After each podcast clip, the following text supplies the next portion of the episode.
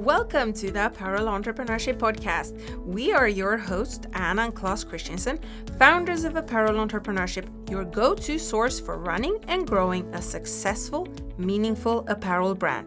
Each episode will give you hands on tactics and practical strategies about everything apparel entrepreneurship. You'll also hear inspiring conversation with apparel industry experts and entrepreneurs about their tips and journeys in this fast paced industry. Hello, and welcome to a new episode of the Apparel Entrepreneurship Podcast. We are Anna and Klaus. And the thing is, we've sent out a couple of questionnaires and about, you know, uh, do people want to launch their brands or do people want to need help with growing their brands? And 79% answer that they mostly want help to launch their brands. And also, we sent like follow up questions. And the number one topic that was the reason why people did not launch their brands or had issues with launching their brands was confidence. And we're like, we were mind blown because of this, because I mean, it's, we're here and you, we, I mean, there's so many resources out there, but the fact that people are not confident to get going is not, for us, it's like, it's not okay. It cannot be that you are your, your, your biggest blockage to starting your own business. So we're like, okay, let's let's do this let's get people on board because today and right now not as in today but as in how the world looks right now it is a fairly good time to start a clothing business and we know that many of you have had this dream for so long and so we're like let's get that mindset off the the the confidence blockage away and let's get you going. We're going to get into the, the reality, the apparel industry today, what it looks like. And it has changed just the last few months, like for all business. And then you will also talk about the most common mistakes when launching a brand and how to avoid them. As you know or may not know, the world and the apparel industry that it has changed forever because just what has happened the last past, especially last past six months. Today, small brands they have more power than big brands. You can really have you have the opportunity to stand out and present your values in a in a way that uh, is an advantage to you. And today, fast fashion is something that can be a bad thing. I mean, uh, you see what is happening, especially if you're on social media. How what a bad uh, bad rep bigger corporations are getting because now with cancellations of their their uh, orders, what's happening with all the manufacturers? Well, they're left hanging so it's not a good thing. And also, people realize that the stuff they have at home already, it's enough. So, and also, as you may have noticed, all the fashion shows, they're closing down their physical events. So they are forced to go virtual and mm-hmm. digital. And I mean, it's the same for both fashion shows and trade shows where you, you expect to exhibit your brand, but also for the sourcing fairs and material fairs. And seasons, an entire collection, it's not no longer the norm. I mean, people are going D2C, they're selling online. You don't have to have seasons. And made logic uh, locally is powerful. It adds to your values and to your story. And in most places, it's something that is viewing as very positive to have lo- locally made products. Especially now with what's happening with uh, communities supporting small businesses, with communities supporting their own local businesses.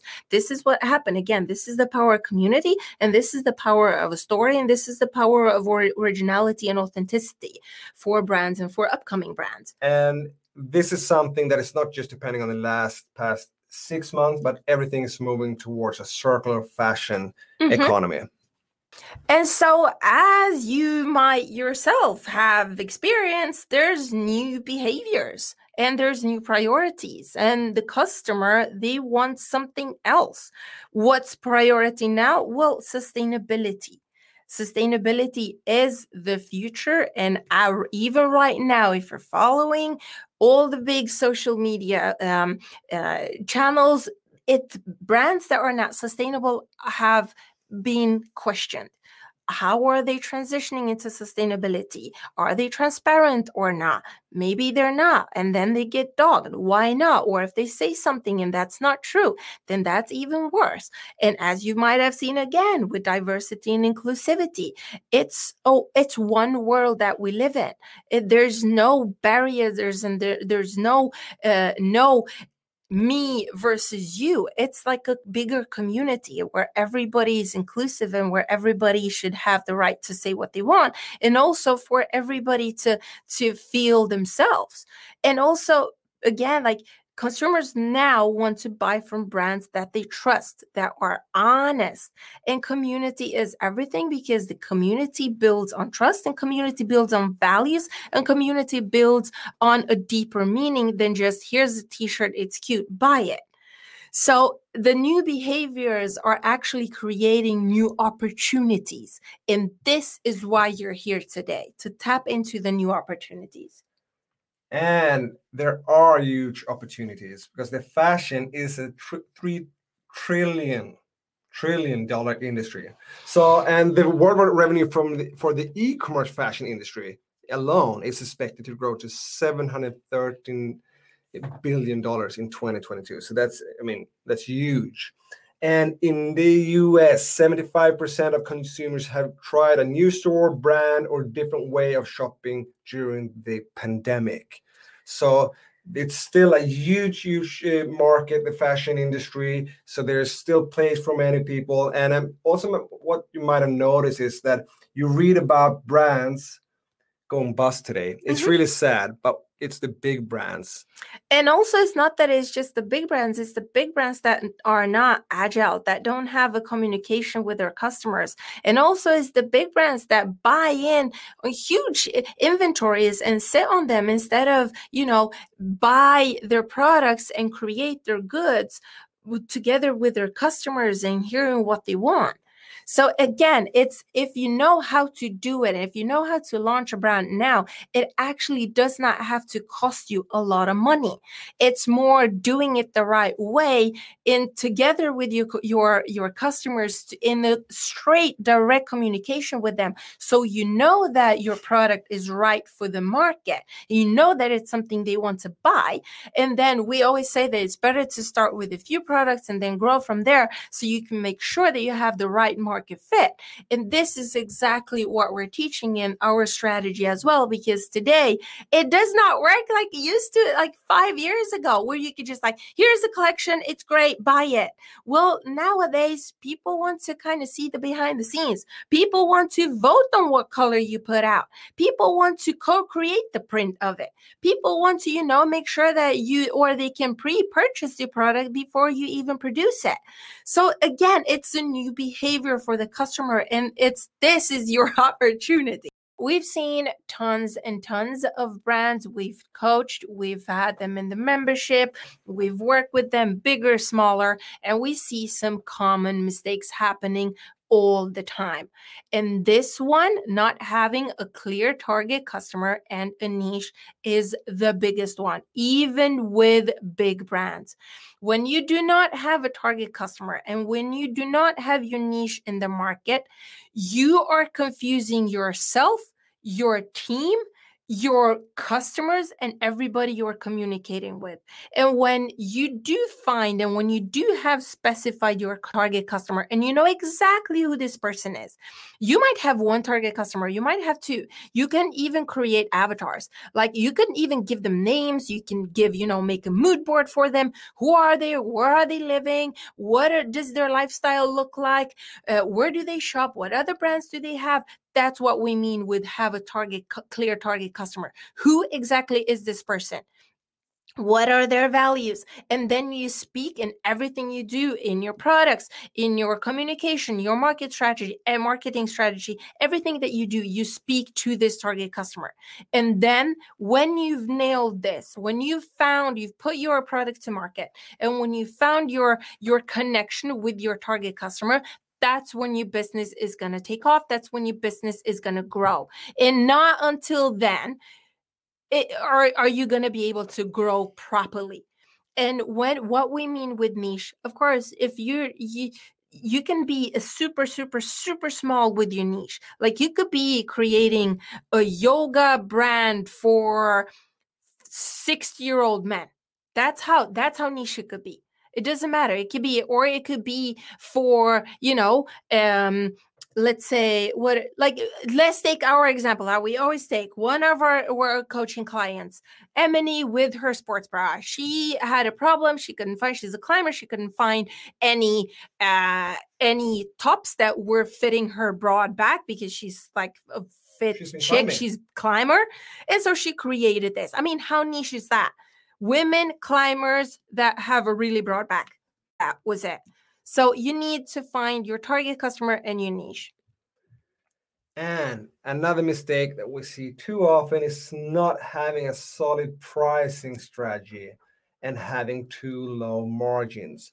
You really need those margins to stay in business and to be profitable. About setting your pricing strategy, it can be that you're a premium brand, it can be that you're a direct consumer brand, and you have to look this comparative. You have to see what's out there on the market so you stand your chance of selling, but also you have to have a pricing strategy that is adjusted to your cost of making your garments, including your overhead of running your business. So you make sure you have those margins. eh, eh, and make a profit. I mean, it sounds easy, but too many they just leave this to chance. They start and see where it goes. Oh, it added up to this cost. Now I have to sell it for this price, or I still want to have this low price. So I'm not making any profit, but it just happened. But you can early on make great um, assumption, assumptions and estimations, and you can calculate to have these price strategies in place. And also, even on the product itself, if you have a set target price, you should uh, create the product according to that price. And yes, it's fine to cut a pocket, get rid of a pocket, or sim- simplify a certain area of the product just so you make sure that you meet your target prices and you get your margins. That's what it's about. Because again, you want to be profitable from the get go many start with too big of a collection and then they can't cope because they don't have enough money because they don't have enough time because it just gets too overwhelming. We've seen people trying to start with like 20 pieces and they're like i am dying. I do not know. I mean they have to design the thing they have to find materials for the thing and then they have like five six different product segments product types in their collection so they need to communicate with so many different manufacturers. Then all you know get all the prices right and then the, the products come back and then they need to to check the product fit the product and then of course they need to order the materials. That's a lot of money for so many products before they even know that they have a market match. And then they run out of money. We've seen this happen so many times where we've coached people and they've come to us and they're like, "This has happened. Da. How can I? Where do you know any uh, who any investors that I can pitch to? How? What's my should? How should I shift my strategy right now because I ran out of money? We do not want this to happen to you. So preferably start with a very small collection that's manageable and where you know when you launch it into the world that your customers are going to love it you've nailed your values and your branding and all that and you know that this product is so special and then when you're selling that you can add on other products. But do not make this mistake because it'll cost you so much money and so much time and you'll just burn yourself out. Not good. Yeah. So those were some mistakes. We're gonna just spend a couple of minutes talking about the uh, sustainable um, brand launch accelerator. So this comes just from we're working with so many brands. We're working with hundreds of brands. They want a step-by-step guide from idea to market launch. So we've created this accelerator as a crash course. Mhm. So we deep dive into all these six steps but hand holding and also how to create a sustainable clothing brand in six weeks. So there are going to be lessons every week, and you're going to have templates like the budget templates and all those to create your Mhm. brand to make it so much easier. And then we're going to be there supporting every week for wh- when there are questions. So basically, it's what we wish we had when we started our first brand, Mhm. And it, it would have saved us so much money and you know mistakes that we could have avoided if someone would have told us Mhm. right from the start. So that's the idea of this uh, concept. And as we said, for us, sustainability is um, we're very important. We're gonna teach you how you can run a sustainable clothing brand and then it's up to you if you want to do that or not but mm-hmm. it's going to be included in this accelerator since we and we also see the brands that don't have a sustainability um, strategy mm-hmm. today or strategy they're well they're left behind. And if you want to go deeper into this and see exactly what is included and see exactly what we're going to cover every single week you have the link. So academy.apparelentrepreneurship.com and you can go in and check out exactly. But we will cover every single step from how to set up the foundation, from the branding, from looking at your name, the brand name, from finding, you know, nailing your your target customer, nailing your niche, from creating a solid collection structure, looking into the pricing, finding materials and especially sustainable materials, finding manufacturers and finding the right manufacturers and how to work with them.